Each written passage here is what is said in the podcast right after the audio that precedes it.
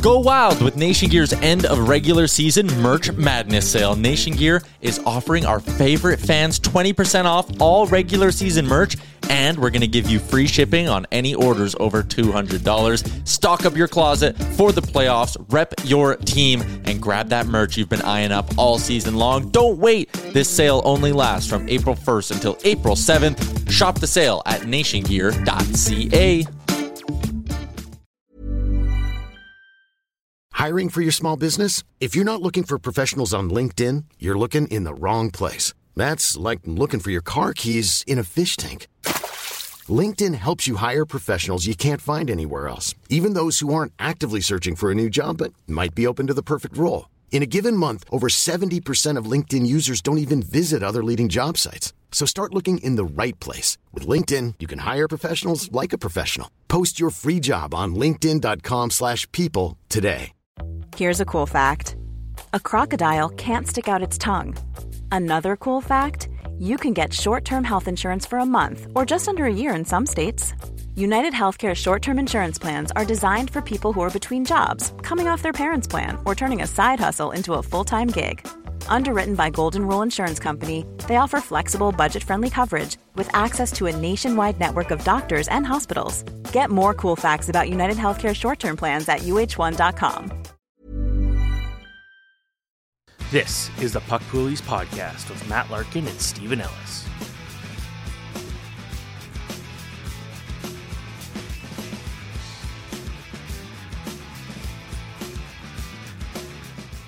Hello, everyone. Welcome back to the Puck Poolies podcast. It's Matt Larkin, as always, with Steven Ellis, and this is a special episode. We are talking pure NHL draft lottery. The Connor Bedard pick was awarded last night, and we need to discuss the fantasy fallout. Steven, scale of one to 10, how excited were you with the result on Monday? You know what? I'm just, it feels like I've been following this draft for five years. I'm just happy that we're kind of closer to knowing who's going where at this point. So I'll take, I'll take a 10 just or five, whatever. I'm just, I, I, I'm kind of ready for this draft to hurry up. Yeah, I understand. I think it's a zero in the sense that nobody really wanted him to go to the Chicago Blackhawks, the team that deserved him the least karmically.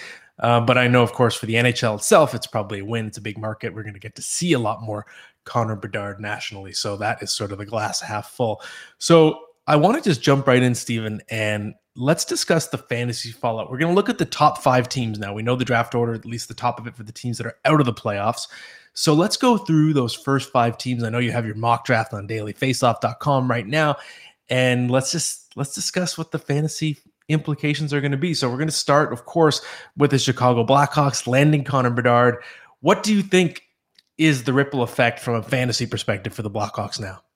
Well, it can't be worse than was this season. Uh, obviously, this team was not very good this year, and you know they they they look like they could have got that number one pick up until the final few days of the regular season. I think you know you can only go up from here at this point. Uh, it should be very easy to attract some quality um, quality players. I think this summer uh, they'll have the cap space to do it. They were they were planning for a big prospect like this when they started to really sell off a year ago. Um, one guy I'd keep an eye on is, is, Seth Jones. As you know, he lost the two guys he was passing to, and in Toews and, and Kane, mostly Kane, obviously. But now he's got a guy where he'll be setting up Bedard in all situations. I think that would be one where that would be kind of interesting. But you know, looking at the roster right now, there's obviously not a lot great going for it, but I do think, you know, they got a really good prospect pool. A lot of that won't be ready right away, but I do think that in time they're going to get the pieces they need. And, you know, from a long term perspective, this could be a group that becomes uh, a lot of fun to watch.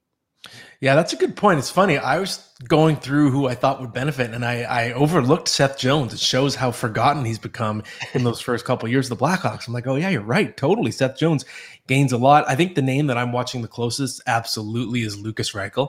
Uh, obviously, they slow played him a little bit in the AHL. He had nothing left to prove, and he had his moments late the season, I think. And I definitely expect him to be a full time NHLer next year. So, to me, there's just on paper right now, not a ton of competition for him to end up high in the lineup. And I know he's been known to play more than one forward position, but I, I think it's a situation where the, Blackhawks they could shoehorn him into a line and make it work with him and Connor Bedard if need be. And I think you're right about the free agency situation. The Blackhawks have, I think, more than $40 million in cap space. So who knows who they might be adding to the fray. And obviously, having Bedard is a massive sell- selling point, especially not just if you want to go to a winner, but if you're looking for a one year deal and the chance to play with Bedard, puff up your stats. That's another way to lure free agent. And of course, I'm wondering if Patrick Kane might be going back to Chicago now to sort of be the former first overall pick mentor, sort of the insulation for Bedard, even from a media standpoint. So we'll see about that. I'm wondering if he could sort of revive his career from a fantasy perspective as well. Uh, and also from a prospect perspective, a guy I'm really looking at closely uh, is Kevin Korchinski. So we don't know if he's going to be an NHLer this year, but his potential, as Ryan Kennedy said on our previous episode, very high. And if you just look at the possible power play scenarios down the road, Korchinski's going to be the guy quarterbacking it, and I think he could have some monster fantasy numbers in a few years. So, Steven, let's talk now about the Anaheim Ducks. So they're the quote unquote loser. They had the best odds in the draft lottery, 25.5%, but they're still getting a really good player. It's likely going to be Adam Fantilli. What are the fantasy implications there? Well, first off, this is very fitting because this is exactly what happened in the Sidney Crosby draft. Um, but you know, I was I really had some like just great thoughts about like how fun it would be to see a power play with McTavish and Bedard and Zegras and Zellweger. And you could even throw Drysdale. You could put literally two defensemen on there, but because Zellweger acts as a four forward, that would have been great. Um, but, you know, it won't be. They'll be getting likely Adam Fantilli, a guy who was asleep during the draft lottery. Um, having talked to him yesterday, and you know he was excited no matter where he was going to go. But you know, I think the big question of whether at this point is whether or not he'll go to the NHL next year or not. I talked to him; he said he hasn't decided. I kind of got the sense though it's kind of like we'll wait till the NHL team tells me what's going to happen. And I think in this case of Anaheim, he could step in immediately. Um, and they got a really good young core. And I've written about them before for Daily Faceoff. I think that they they got a, a good group going on, um, and a couple guys that I'm looking at potentially benefiting from. Let's say he does play next year. Frank Vatrano, a guy who had 41 points this past year. You know, I, think very underrated. Um, but now you know he played well with Strome. But if you have a chance to play with Fantilli, I think you know that t- unlocks a few extra steps there. There's a lot more excitement and a lot less to lose. You know, uh, I think that's a pretty exciting position to be in.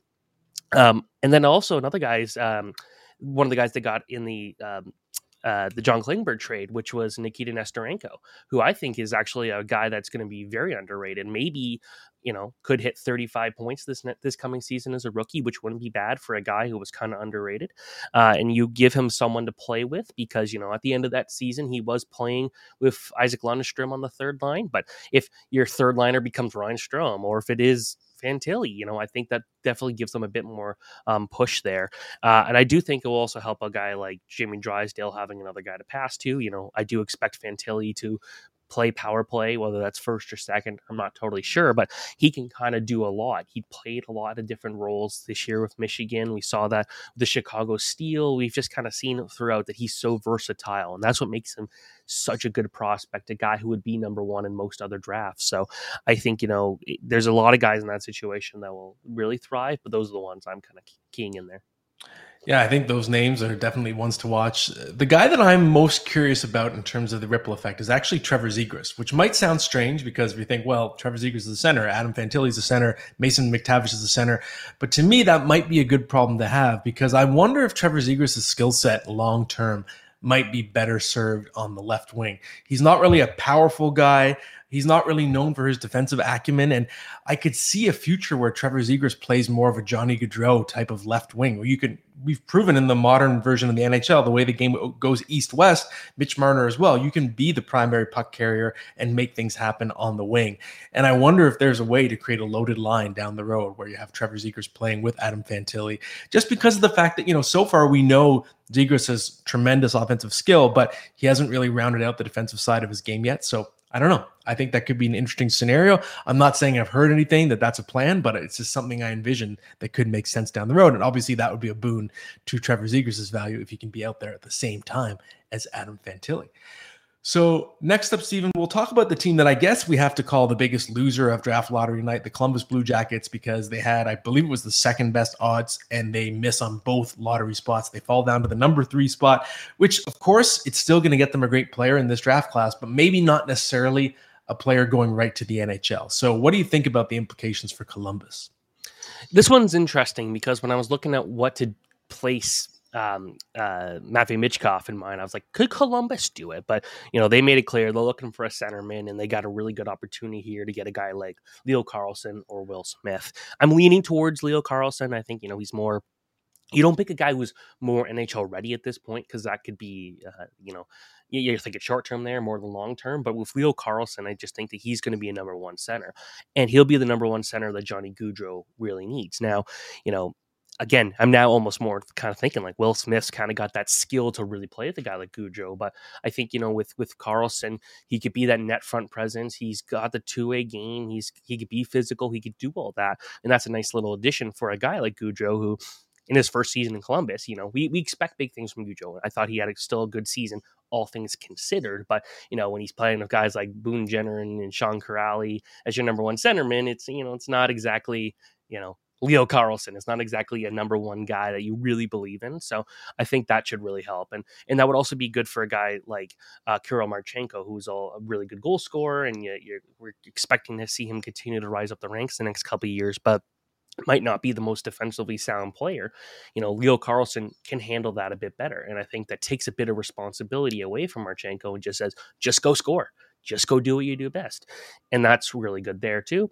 Uh, so, you know, I think those are the ones that could really benefit from playing a guy like him. But, you know, I, I think carlsson's ready. I don't know if he's going to be playing a full time role in the NHL, and it might be something where they ease him in. I think the Blue Jackets can be very patient there, but if they end up picking him, you know, I think he should be at training camp. He should be contending to make the top line right out of the, the bat there. So uh, I do like Columbus's future. They got some good young guys coming up. I think this is going to be a good future. It's just, you know, it, it, there's still some work to be done. They did come second last in the NHL this year.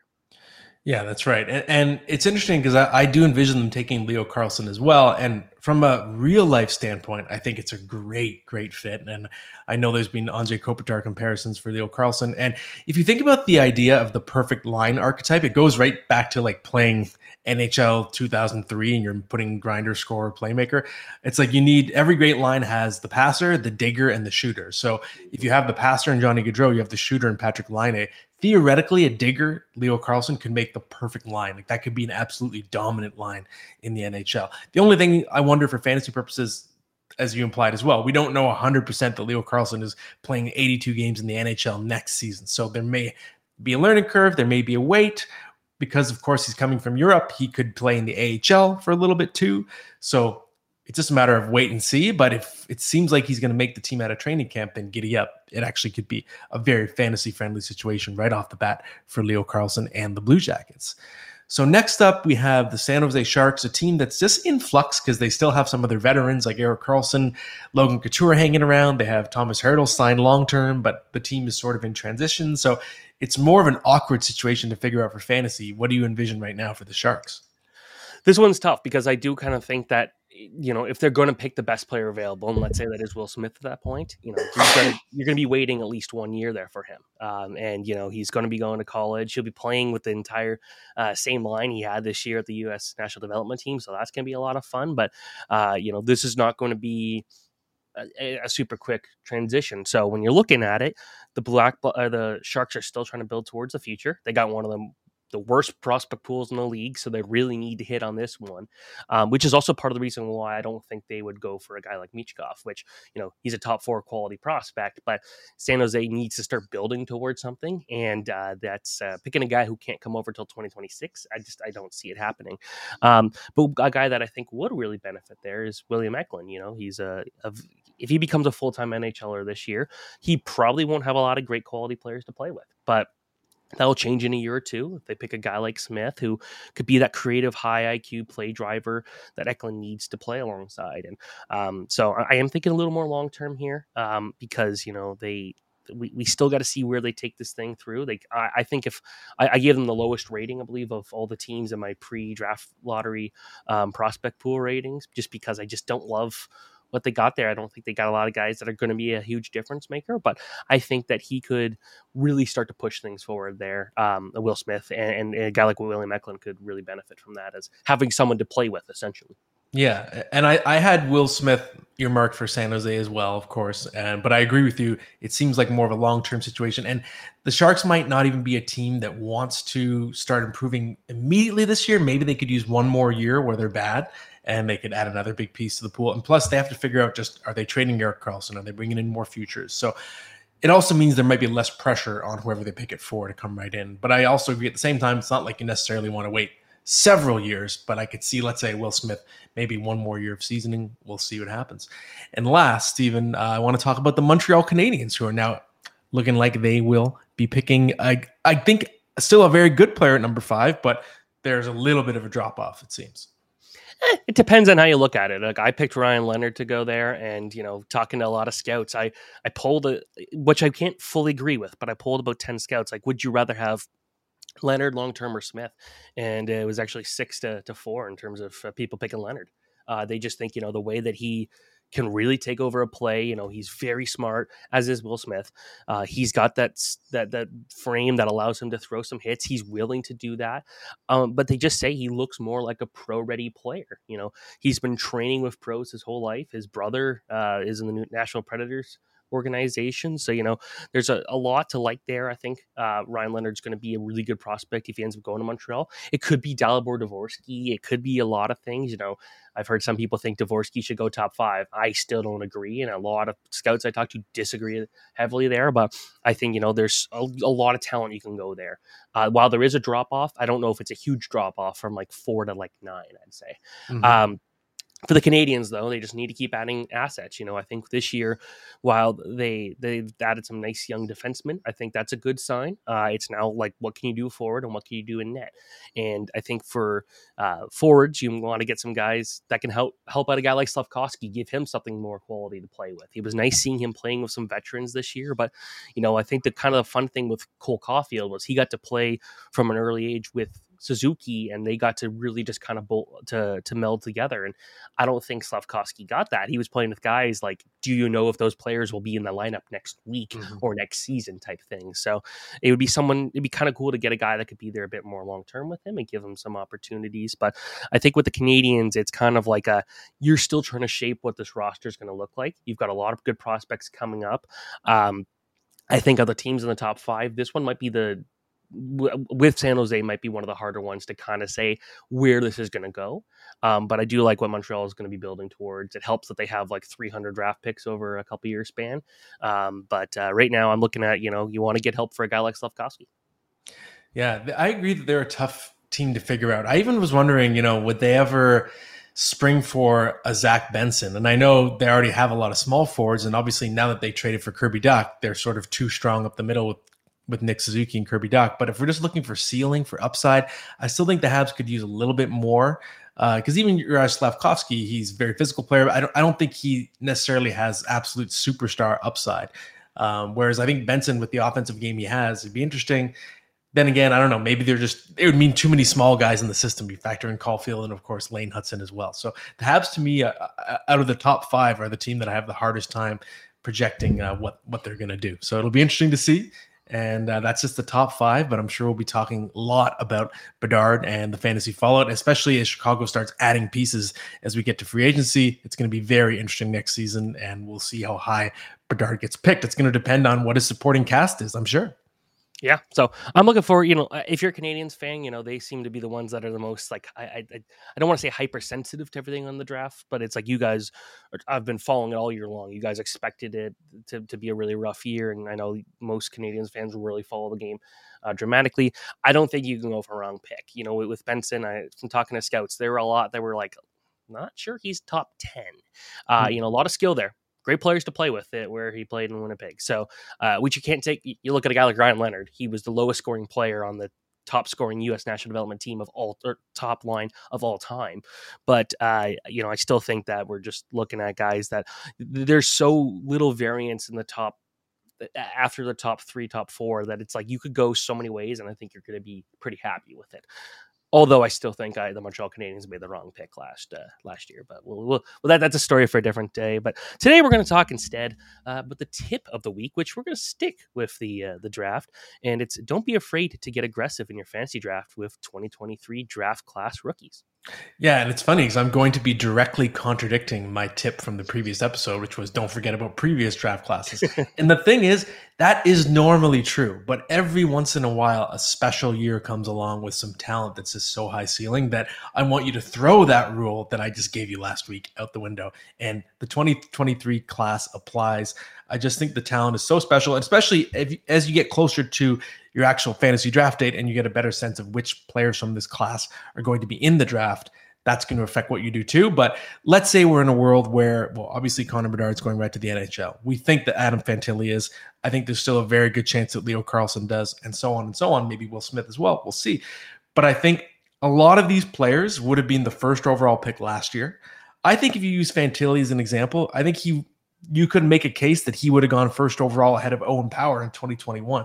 So just for people that are just that don't follow the draft that closely and kind of wait until fantasy season before their draft to kind of catch up. If you're listening to this right now, you should know that these guys at the top of this draft class, they're, I think, quite far ahead. Definitely from last year's class, maybe a little bit the, the year before as well. Like I think Fantilli would have gone ahead of Matty Beniers as well. Nothing against Matty Beniers or Owen Power, but it's just I'm trying to offer some perspective on how good this class is. So I think it's totally fine to reach. We're in an era where even at 18 years old, players are expected to go right into the lineup and be top six forwards or top four defensemen as rookies. So that means there could be immediate fantasy impact. And I'm sure we'll keep talking about Connor Bedard, but to me, he's already a top 25 asset. I don't think I'd pick him any lower than that in fantasy. So go ahead and hype yourself up and reach on players from this draft class.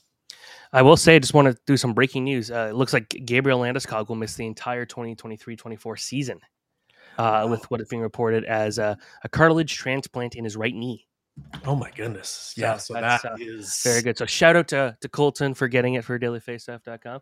Um, but uh, yeah, that's uh, that is not a good sign. Um, yeah, but I, I would say Fantilli, like because we th- th- there's another guy that kind of came into consciousness pretty early, and I think you know if I had to make a projection into Jewelry isn't a gift you give just once. It's a way to remind your loved one of a beautiful moment every time they see it. Blue Nile can help you find the gift that says how you feel and says it beautifully with expert guidance and a wide assortment of jewelry of the highest quality at the best price. Go to BlueNile.com and experience the convenience of shopping Blue Nile, the original online jeweler since 1999. That's BlueNile.com to find the perfect jewelry gift for any occasion. BlueNile.com. Planning for your next trip? Elevate your travel style with Quince. Quince has all the jet setting essentials you'll want for your next getaway, like European linen, premium luggage options, buttery soft Italian leather bags, and so much more. And it's all priced at 50 to 80% less than similar brands. Plus, Quince only works with factories that use safe and ethical manufacturing practices. Pack your bags with high-quality essentials you'll be wearing for vacations to come with Quince. Go to quince.com slash trip for free shipping and 365-day returns. Burrow is a furniture company known for timeless design and thoughtful construction and free shipping, and that extends to their outdoor collection. Their outdoor furniture is built to withstand the elements, featuring rust-proof stainless steel hardware, weather-ready teak, and quick-dry foam cushions. For Memorial Day, get 15% off your Burrow purchase at burrow.com slash ACAST and up to 25% off outdoor. That's up to 25% off outdoor furniture at burrow.com slash ACAST. 2019 when he uh, was eligible or there was rumors that he was going to go for the OHL exceptional draft, like uh, exceptional status. Like, you know, this guy probably could have been the best prospect, you know, if you compare it to the 2020, 2021, 2022 prospects. Like he's that good of a player. And, you know, every year you'll kind of hear sometimes like, oh, this guy could have probably gone first overall this year, this year. I think with with Fantilli, it's like, yeah, he he definitely could have. Um, it's no question about it. He'd be the top prospect for next year's draft too. Uh, there's no guy that's coming up that's as good as that. So um, yeah, so I'm, I think it's going to be this is an interesting draft where you're going to get a lot of guys that are going to be getting 50 points in the NHL very soon. I think. Mm-hmm. It's going to be very interesting. And speaking of very interesting, I'm going to transition to something that you know what I don't think this is interesting because we have to talk about the stupid World Championship, the worst tournament in hockey. That's not best on best. It's just whoever's available. I call it the road hockey tournament because it's like knocking on your friends' parents' doors asking if they can come play. And that's what the World Championship is. It doesn't determine anything. It's just whoever's available and not in the playoffs. But I digress. Now that I've gotten that out of the way, I will give you the respect, Steven, for our best bet of the week. We are going to discuss World Championship futures. And I want to hear your pick for the winner. If you're into that kind of thing, I guess, tell me who's going to win this tournament. Well, I will say, well over 20 NHL franchises should be paying attention to this tournament. But I unfortunately do have to agree uh, this year. This is not a great pool of players. um, you know, looking at Canada yesterday, and one of their big additions was an AHL player, and the other was like a seventh defenseman in the NHL. So it's like, oh, um, so yeah, it's not going to be a great tournament, a great t- time in terms of really talented pool players, and we could have got some really quality players. We could have got Cale Makar. Actually, he I think he's technically banned because of the 2018 team, but he could have got Nathan MacKinnon, you know, Jonathan Toews, uh, Sidney Crosby, guys like that. It would have been pretty fun, but instead, whatever. Um, but the team I'm looking for is the team I always look forward to when I don't think there's a true number one favorite, and that's Finland. And part of that is they play together. A large portion of this core play together in other tournaments throughout the year. Uh, a lot of this core remains the same year after year, um, and I think that makes that pretty good. Um, so they don't need to rely on NHL talent. You know, they played in in 2018 a team of zero NHL players and beat Canada. A team was only had NHL players on it. Mm-hmm. So uh, when it comes to the way the Finns play, they just really will grind you down and make things really tough. And uh, especially you know no Russia in the tournament, I think the talent pool for teams gives it more opportunity for a, a, group like Finland to really thrive. And you know they they were in the final in 2019, 2021, 2022. You're starting to see a trend that they typically get to the final and they typically play against Canada too. Um, so I think you know that's the group I'm be going for right now. Uh, another, if you want to go for a long shot team, go for Switzerland. You know this is a team that doesn't change year to year often. You know, they've had their ups and downs and they don't typically score a lot, but I think, you know, they got Nino Niederreiter this year. I think, you know, if the Devils get knocked out, Nico Hischier typically likes to go to this event. So that could be interesting. And, you know, the Devils in general have like half of Switzerland on it. um, so that would be pretty good. Um, but, you know, Finland's my favorite. Uh, Canada definitely is going to be contending for a medal there. Um, but then, you know, with Switzerland would be my kind of my underdog. Like, hey, if you want to take a long shot bet, that'd be a good one to do. Okay, I, I like the pick. And uh, anyone watching and listening, go to Proline Plus to get the futures. The odds will be updated daily. And a word from our sponsor, Proline Plus. Proline Plus is not just another sportsbook, being the only sportsbook that gives 100% of the profits back to Ontario. Proline has been your local trusted sportsbook for over 30 years, now offering Ontario sports fans more ways to play in store, online, or take the game on the go with the Proline app. With your favorite sports and events right at your fingertips. Download the Proline app and bet in app with Proline Plus today, or head over to prolineplus.ca to learn more. I wonder if I'm going to be able to memorize that one of these days. That would be pretty sweet. Okay, Steven, now let's get to some listener questions. I think we have some good ones this week. Yeah, so I like this first one. Uh, comes from Adam Sandberger. Uh, is Adam Fantilli really going to be a game changing forward? Yeah, and to me, it depends on how you define game changing. You know, you could say game changing is Connor McDavid and Connor Bedard, but if you mean game changing within the context of changing his team's fate, being able to take over a game, then yes, I think that Adam Fantilli has a superstar ceiling.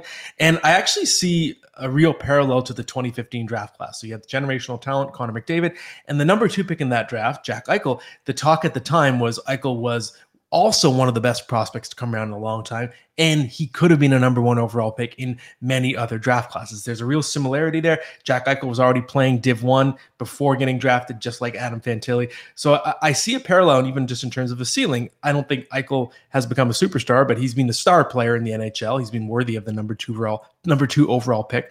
And I see something similar in terms of Fantilli's trajectory. Uh, in a fantasy context, I think he'll be a top 50 player within a few years of, debuting in the NHL. Yeah, uh, no, no question for me. You know, I just the way he can control a play, and the we, we saw him in the NCAA, and you know, some of those guys were going to pro immediately. Like he wasn't playing against low quality competition. When you go to the NCAA, you're playing against guys who are typically bigger, stronger, older, and can just do like you know they, they they're more suited for the pro game than playing against junior guys. And and talking to um, talking to Fantilli, he was telling me that he wanted to play there because you know he felt like he didn't have anything to really gain from playing like four or five years of junior hockey. He felt like he had a chance to really do something here at Michigan, and we saw this year him putting up over sixty points as a freshman it was unbelievable. He he deserved that Hobey Baker, no question. I think you know if he's in the NHL next year, I think he's going for fifty points, and you know Bedard's probably going to go out there and win the Calder Trophy, um, but I do think Fantilli is going to be like as good of a rookie as we've seen regardless of what happens. Uh, next question comes from Ranton and Raven. You could put 20 on three different players to win the Calder next season. Who are your three? I think we just talked about two there. Yeah. Okay. So Connor Bedard, of course, that's a shoe in. You're overthinking it if you're not putting him on the ballot. Um, and of course, Fantilli obviously deserves a lot of consideration. But I want to go back to my rule from a couple weeks ago about don't forget other draft classes. And I have a few other names that are really on my radar. Um, don't forget about defensemen. And I think Luke Hughes has a tremendous setup situation in New Jersey. Uh, sort of like we saw Cale Makar, he debuted in the playoffs as a rookie coming out of college, and then he won the Calder Trophy the next year because he just was entering a team that was already a major contender, had lots of talent around him. To me, it's like identical situation to what Luke Hughes is in. So to me, he's my number two pick for the Calder Trophy at the moment, and I'm tempted to say Logan Cooley, but we don't know 100% unless I'm wrong, Stephen. But we don't know 100% that he's turning pro yet. Uh, otherwise, I still like him as a, as a Calder Trophy threat. If Logan Cooley doesn't turn pro, I'm going to say Brandt Clarke of the Los Angeles Kings as my number three pick. So I'd say Bedard, Luke Hughes, Brandt Clarke, and rounding out a hypothetical top five would be Fantilli and Logan Cooley. Yeah, I, I, believe the the understanding here is Cooley is probably not going, um, and he will. I believe he's going to be playing with Celebrini next year, so that would be quite the reason to not go. Um, but um, I'd be wrong. on the school there. But yeah, so it sounds like Cooley won't be going uh, to the NHL. He'll go back to college, and I think that's the right call, no matter kind of who they draft. Um, you know, if, I, if I'm going, uh, my, the three I have to go with Bedard, I, I, do think Fantilli will be playing in the pros, and I really like the idea of Luke Hughes. I think you know that he's going to be playing decent minutes on a good team. Um, but at the same time, you know, I, Brandt Clarke, you know, the, the thing about it is part of the reason why Power, without getting all the points this year, why he got all of the love for the Calder was because he was just truly very good defensively. And I don't think we get that with Brandt Clarke, and that's why I'm not going to put him there. Um, I, I think he'll he could receive some significant votes due to just you know the amount of like the amount of points he'll probably put up, and he'll play a bigger role, I think, than than Luke Hughes next year. But I think you know just Luke Hughes just. I say that knowing that Hughes is also a liability defensively, but I think you know just there's a lot going for him. I think he's a better prospect at this point. So I think those are the three guys I'd be putting in in terms of top five. I'm not willing to commit yet. So. All right. Yeah, I agree. Next question comes from Sam Clampson. Has An- Andrei Vasilevskiy's fantasy value dropped? He looked more human this year. Uh, yes, I do think it has dropped. Um, in my own league scoring system, he finished as the number eight goalie in the league this year. He's still an elite fantasy goalie, but when you're drafting him typically to be the safest pick on the board, slam dunk number one fantasy goalie, it would be considered a mild disappointment for you to for him to drop to number eight. Uh, I do wonder if there's actually potential for him to be kind of like I don't want to say buy low or sleeper, but I could see a bounce back next season because for the first time since 2019, the Tampa Bay Lightning have a short or, or a longer off season, I should say, which means a lot more time for recovery. And Vasilevskiy's had a lot of mileage on playing 12 playoff series, 13 in four years, 12 and three years. And I could see him just being ready for a big workload and, and coming back a lot sharper next season because he finally has time to work on some stuff. Um, but that said, even if it's true, I don't think he's in a tier of his own anymore as the safest goalie on the board. If you're looking at who's the number one fantasy goalie next year, it could still be him. It could be Connor Hellebuyck on a new team. It could be Jake Oettinger. It could be Ilya Sorokin, Igor Shesterkin. So just the fact that there are so many names to rhyme off there, to me, it just implies that Vasilevskiy is no longer the king in his own tier. So, yes, the answer is his fantasy value has gone down, but to me, that's actually a buying opportunity in pools next year.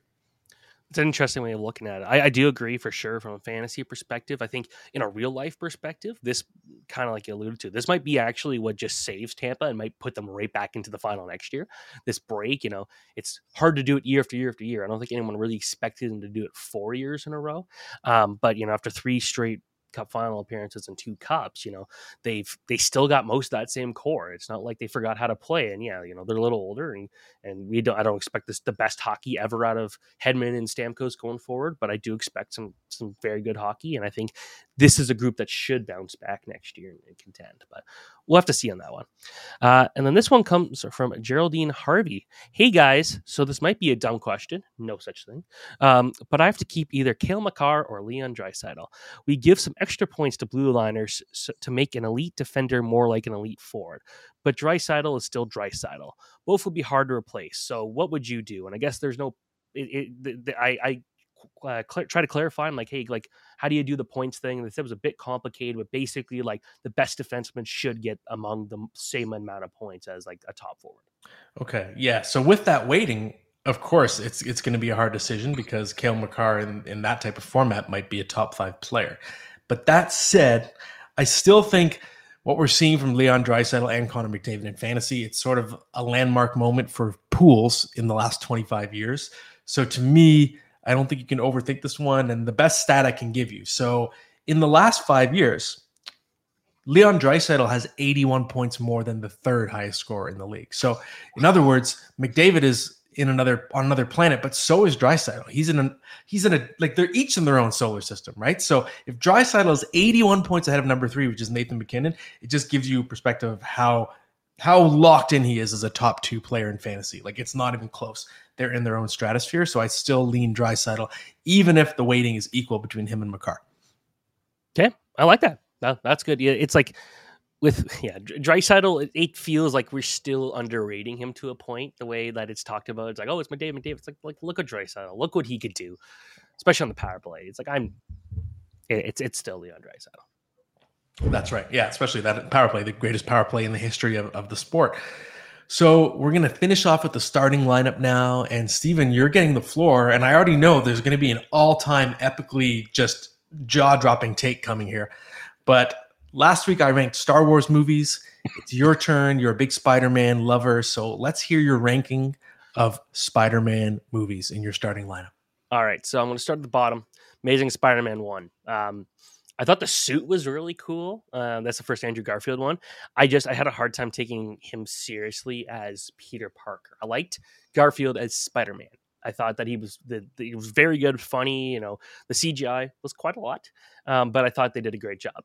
Speaking of CGI, um, but okay, but the reason why I didn't put it there is because I just I didn't. I, again, I just didn't feel like I could truly believe Garfield, especially after seeing the the previous three movies. So I had seen like kind of a blueprint of like, all right, so he's got to be better than this, and I don't think he was, and that's mm-hmm. kind of why I think it's the, the bottom. Um, the second worst I'd say is Amazing Spider-Man 2. Um, I really enjoyed it the first time I watched it, but the more I've watched it back, I'm like, man, this is this is like I don't know how to other than like Transformers in terms of the amount of CGI that it, that was, and and you know most of Spider-Man movies have become that, um, but at, at that one it was just like I, I can't believe they threw the Green Goblin in there. Like that, what in the world was that supposed to be? That was such a waste. Now it does seem like we might get something with that Rhino that was shown at the very end, but the fact that we got Rhino, it's like, oh, that's so cool. He's like more epic than I was expecting. And then they just like, oh yeah, by the way, series is canceled. It's like, oh, okay, maybe not. So that's how I view that one. Um, next one, Homecoming. Uh, good movie, but it felt a little too safe and too much reliance on on Iron Man. It still feels like we haven't seen a proper like Tom Holland Spider Man movie where Tom Holland Spider Man is actually like the main character. Mm-hmm. Um, it's like every movie he's overshadowed by something else, and uh, so it'd be nice to kind of see what they could do. But you know, it was a nice starting point, but it didn't feel like it could. It, felt like they could have done so much more with it. Uh, then it's Spider Man One, and I still enjoy watching it, but just looking back, you know, I tried not to go through nostalgic glasses because uh, I thought that one's still a very enjoyable one, and the scene with the uh, with Green Goblin and Spider Man in the the burning building, I think is still one of the coolest Spider Man scenes. But you watch it now, and it's like, oh yeah, this movie is like very poorly done and compared to everything else. Like I, I, make fun of the CGI of the current movies, but it feels a bit more believable, especially the one scene where um, where Spider Man's holding Mary Jane after saving her from uh, the Green Goblin's bombs and stuff. And it's like you could tell it's like completely like an animatronic, mm-hmm. and he doesn't move whatsoever. As she's like, "Wow," and he's like completely robotic, and it's like that that kind of killed it for me. Um, the next one being uh, is uh, Far From Home. Uh, I thought that was really cool. Uh, I wish we saw we kind of start seeing just the kind of the nut CGI stuff, and it was just like, eh, this again, this doesn't feel great. And I, I, do like the way that the twist of Mysterio though, because I thought Mysterio was always a super cool character, mm-hmm. and I mm-hmm. wasn't sure how they were going to do it, but I thought they did a good job there. No real complaints other than yeah, a little bit too much CGI. But the one where he's going for the hallucinations, I think, is one of the coolest scenes I've ever seen in a movie. That was yeah, really very cool. true to the Mysterio sequences in the comic. Very book. much so. Um, then the next one being Spider-Man Two, um, you know, the original one.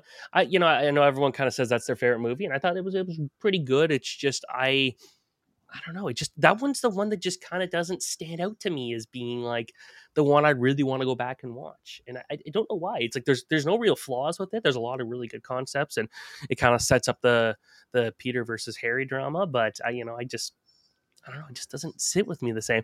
Into the Spider Verse is my number three movie. Uh, I know that's a lot of people's number one too, but I the reason why just for me, someone who suffers a lot of headaches, that's a hard movie to watch a lot of times, just the animation style. Um, I've loved it every time I've watched it.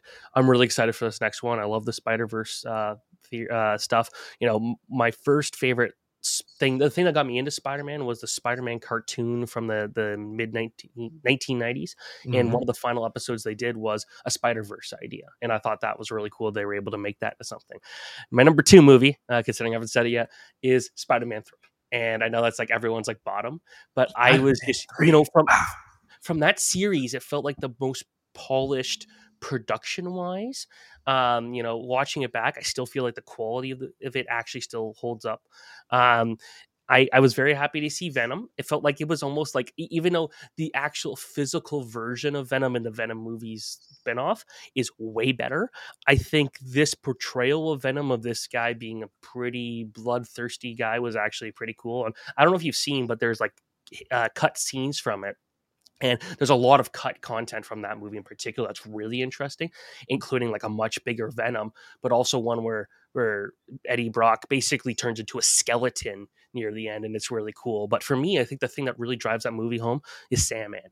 I think that is one of the greatest Spider-Man characters ever, and I felt like you know he never got his own thing but i thought he was great the story was good with like why he like like he wasn't out there to just cause harm he was trying to help out his family i thought that was cool and it'd be great mm-hmm. to see if they can do more of that you know now that there's been rumors that he could be in another spider-man movie and then spider-man no way home has to be number one it's just that that's just everything i wanted that that's that's all i was asking for i don't care if the story was stupid i got to see all the spider-man together i always wanted that and i hope that i feel like that the success of that could be like, well, we could keep trying different things. Maybe we do something where, you know, if we do a real into the Spider Verse thing, it could be like, you know, like we could we could see more of these guys involved again. So um that's just my hope. But otherwise, I, I think that this, you know, I don't have a. I I could watch all the Spider-Man movies. I love them all for their own reasons. It's the only movie series I truly care to always watch. Um, but I'm going with uh, Into the or uh, No Way Home is my number one. Okay. I still don't know. No Way Home, I still think there's somewhat of a recency bias, but it is the chemistry of the three Spider-Men together was really fun. And I do think just from a marketing standpoint, there's going to be calls to bring them back. And now that they've opened up the possibility of multiverses, they can do it whenever they want. If they just feel like bringing Andrew Garfield back into the mix or Tobey Maguire, it, it can actually be feasible, which is very interesting to me. I like most of the justifications for your rankings there, Steven, still think Spider-Man 3 is a bit of a disaster because Topher Grace, he in physicality, he doesn't look like Eddie Brock. Eddie Brock's supposed to look like Brock Lesnar. He's supposed to be a bodybuilder. But I I still respect the bold choice. And of course, it does have one of the most famous sequences, which is emo black costume Peter strutting down the street. So I'll give you that one as well. Oh, and the suit was great. The black suit I thought was awesome. That was exactly what I was hoping for. Being yep.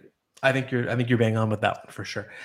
Well, that's it for this episode of Puck Poolies. Hope you enjoyed it. We'll be back. I think the next episode we're going to be doing some fantasy hockey season end awards, if I'm not mistaken. So we'll see you soon.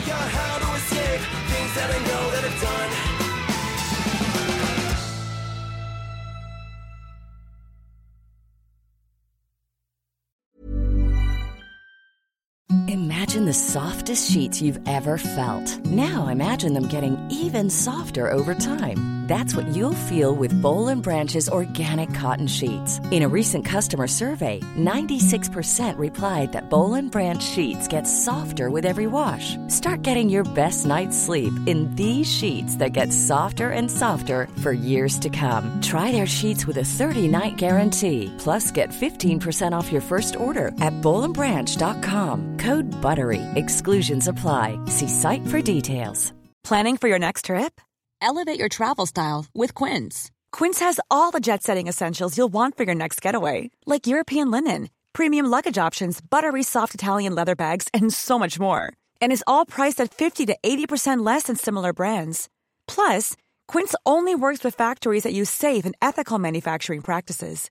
Pack your bags with high-quality essentials you'll be wearing for vacations to come with Quince. Go to quince.com slash pack for free shipping and 365-day returns. Mom deserves the best, and there's no better place to shop for Mother's Day than Whole Foods Market. They're your destination for unbeatable savings, from premium gifts to show-stopping flowers and irresistible desserts. Start by saving 33% with Prime on all body care and candles. Then get a 15-stem bunch of tulips for just $9.99 each with Prime. Round out Mom's menu with festive rosé, irresistible berry chantilly cake, and more special treats. Come celebrate Mother's Day at Whole Foods Market.